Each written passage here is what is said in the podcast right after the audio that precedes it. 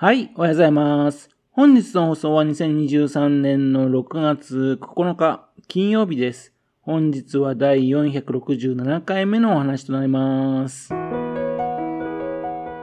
のチャンネルは福島県郡山市在住の特撮アニメ漫画大好き親父のぴょん吉が響きになったことをだらだらと話をしていくという番組です。そんな親父の人事を気になりまして、もしもあなたの心に何かが残ってしまったらごめんなさい。悪気はなかったんです。幸にこの番組に興味持ってしまったら、ぜひ今後もごひいきのほどよろしくお願いいたします。2016年8月にですね、郡山市のね、横須賀っていうところにですね、工場ができたんですよ。今から8年ぐらい前の話ですかね。郡山市、えー、郡山駅ですね。そちらの方からですね、郡山市立美術館の方に向かうまっすぐな道路ありますよね。美術館通り。ね。左手にドンキホーテがありまして、それを過ぎましてね、右手の方にパチンコ N1 がありますよね。そのパチンコ N1 の真向かいにあるね、大きな建物です。なんていう会社かと言いますね、サイバーダイン株式会社なんですよ。その名前を聞いて、ああ、あの腰につけてね、楽に屈伸とかできるね、機械を作ってる会社だね、と思った方がいたら正解です。人間がね、あの、装着すると歩行音だとかね、解除だとかね、そういうのの負荷がね、減るですね、春、HAL って書いて春というね、製品を作っている会社なんですね。SF 映画なファンでしたらですね、もしかしたらサイバーダインと聞いた時ですね、あ、ターミネーター2に出てきたあの会社と思った方がいたらですね、これもピンポンピンポン大正解なんですね。人類の敵となるですね、人工知能システムスカイネット、それを生み出した会社なんですよ。サイバーダイン株式会社って、あの、三海義行さんっていう方がね、作った会社なんですね。1958年生まれの方なんですよね。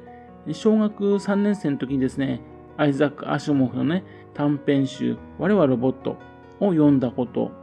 それからあと、石森章太郎さんの原作のサイボーグ009のね、アニメを見たこと。ね。それでね、ロボットとね、サイボーグ、それを制作している博士にね、興味を持ったという人なんですね。そして勉強して勉強してですね、筑波大学で研究をしまして、2004年にですね、サイバーダイン株式会社をね、設立したんですよ。そこでロボットスーツである春、それを作ったんですね。サイバニクスのね、技術を使って力をね、作り出す。ということでね、力を意味するダインというね、単語があるんですが、サイバーとね、組み合わせまして、サイバーダインという会社にしたんですね。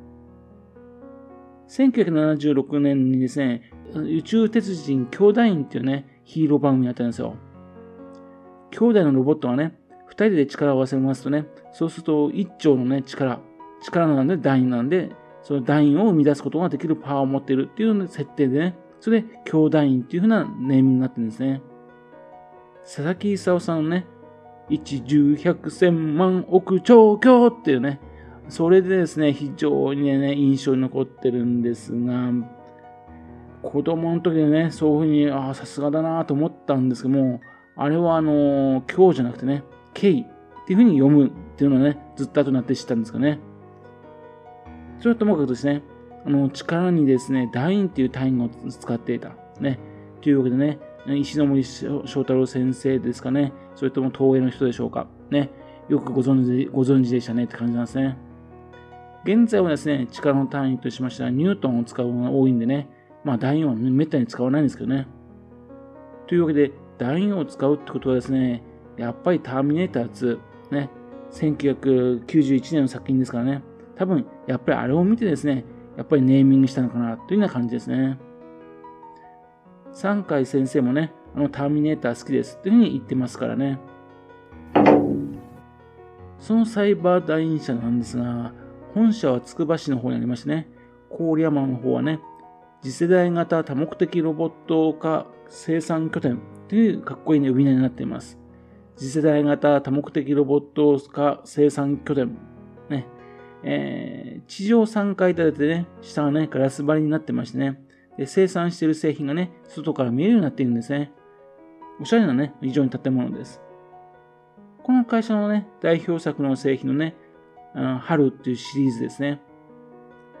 これもですね、SF 映画の2001年宇宙の旅に出てきますですね、人間にね、反乱を起こすコンピューター、春9000。ね。それをね、イメージさせますよね。春の仕組み自身はですね、人体の筋肉の動きをアシストするという意味ですからね。そうすると、あの、1986年のね、エイリアン2に登場するパワーローダー。それによく似てますよね。でも、あの、ああいう風なパワードスーツっていうやつですかね。そのパワードスーツですが、まあ、日本語に言えば強化服です。強化服って言えばですね、あの、高速エスパーの服だってそうだったし、解決ズバットのね、ズバットスーツだって強化服なんですね。また、パワードスーツっていう言葉もですね、後であのモビルスーツ、機動戦士ガンダムでね、ロボットの代わりに指す言葉としてね、定着してますよね。サイバーダイン、ね、それから春、どちらもちょっとちょっとですねネ、ネガティブなイメージがありますけどね、2014年にですね、東証マザーズでね、株式がね、公開された時にはですね、その名前がね、着目を浴びましてね、海外の投資家がたくさんね、株を買ったそうなんですね。それで高騰したらしいんですよ。というわけで、ネーミングがね、良かったんでしょうね。ただしですね、この春のスーツはですね、軍事転用もね、可能なためにですね、それを防ぐためにですね、の上場株のね、10倍のね、議決権を持つ種類株というそういうのを設定しましてね。そして上場後もですね、議決権の約88%をね、3回先生がね、絶対保持するようになってるんですね。そうやって戦争にね、使われるのを防ぐようになってるんですね。さすがサイボーグ009をね、見た世代ですね。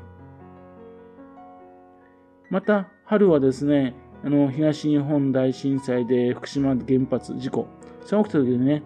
事故の処理用としてね、重さを感じずにね、放射線の防護服、それはね、あの着られるロボットスーツっていうのでね、話題になりましたね。当時の福島っていうとですね、あの原発事故というネガティブなイメージがありましてね、それをうまくですね、春の宣伝に利用しましたね。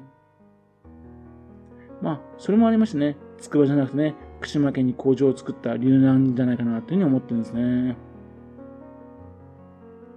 ですけども、この春ですね、医療用、介護用の現場ですね、えっ、ー、と、全世界でね、かなり役立っているみたいです。今回ですね、この話をするためにですね、念のためですね、サイバーダインのね、工場がね、まだ郡山市にあるよな、というのでね、あの、Google を使ってね、検索したんですね。ここ数年、やっぱりね、あの、コロナのせいで経営苦しかった会社も多い多いですからね。で、サイバーダインって書きまして、郡山と合わせて検索したらですね、営業って字がですね、赤い文字で表示されてびっくりしたんですよ。そして空き地になった写真なんかもついてるんですね。住所は確かにですね、会社の住所なんですよ。それ見てね、わー、郡山市からね、撤退したのかっていうね、焦ったんですね。ですがよく見るとね、地図の指している場所が違うんですよ。そしたらですね、よく、うん、そしたらびっくりしたんですが、サイバーダインってね、カタカナで書くとね、そのね、検索したページが出てきましてね。で、英語の方のね、ちゃんと正しい表記でやりますとね、ちゃんと以前の建物が出てくるんですよ。なんでそんな風になっちゃってるのか不思議なんですね。誰かですね、入力ミスしたんでしょうかね。というわけで、まあ、Google のね、カタカナの方をね、修正するようにですね、修正依頼の方を出しておきました。危なく Google を信じてね、これましかね、サイバーダインがね、撤退したようです。ね、間違った話をしてしまうところでした。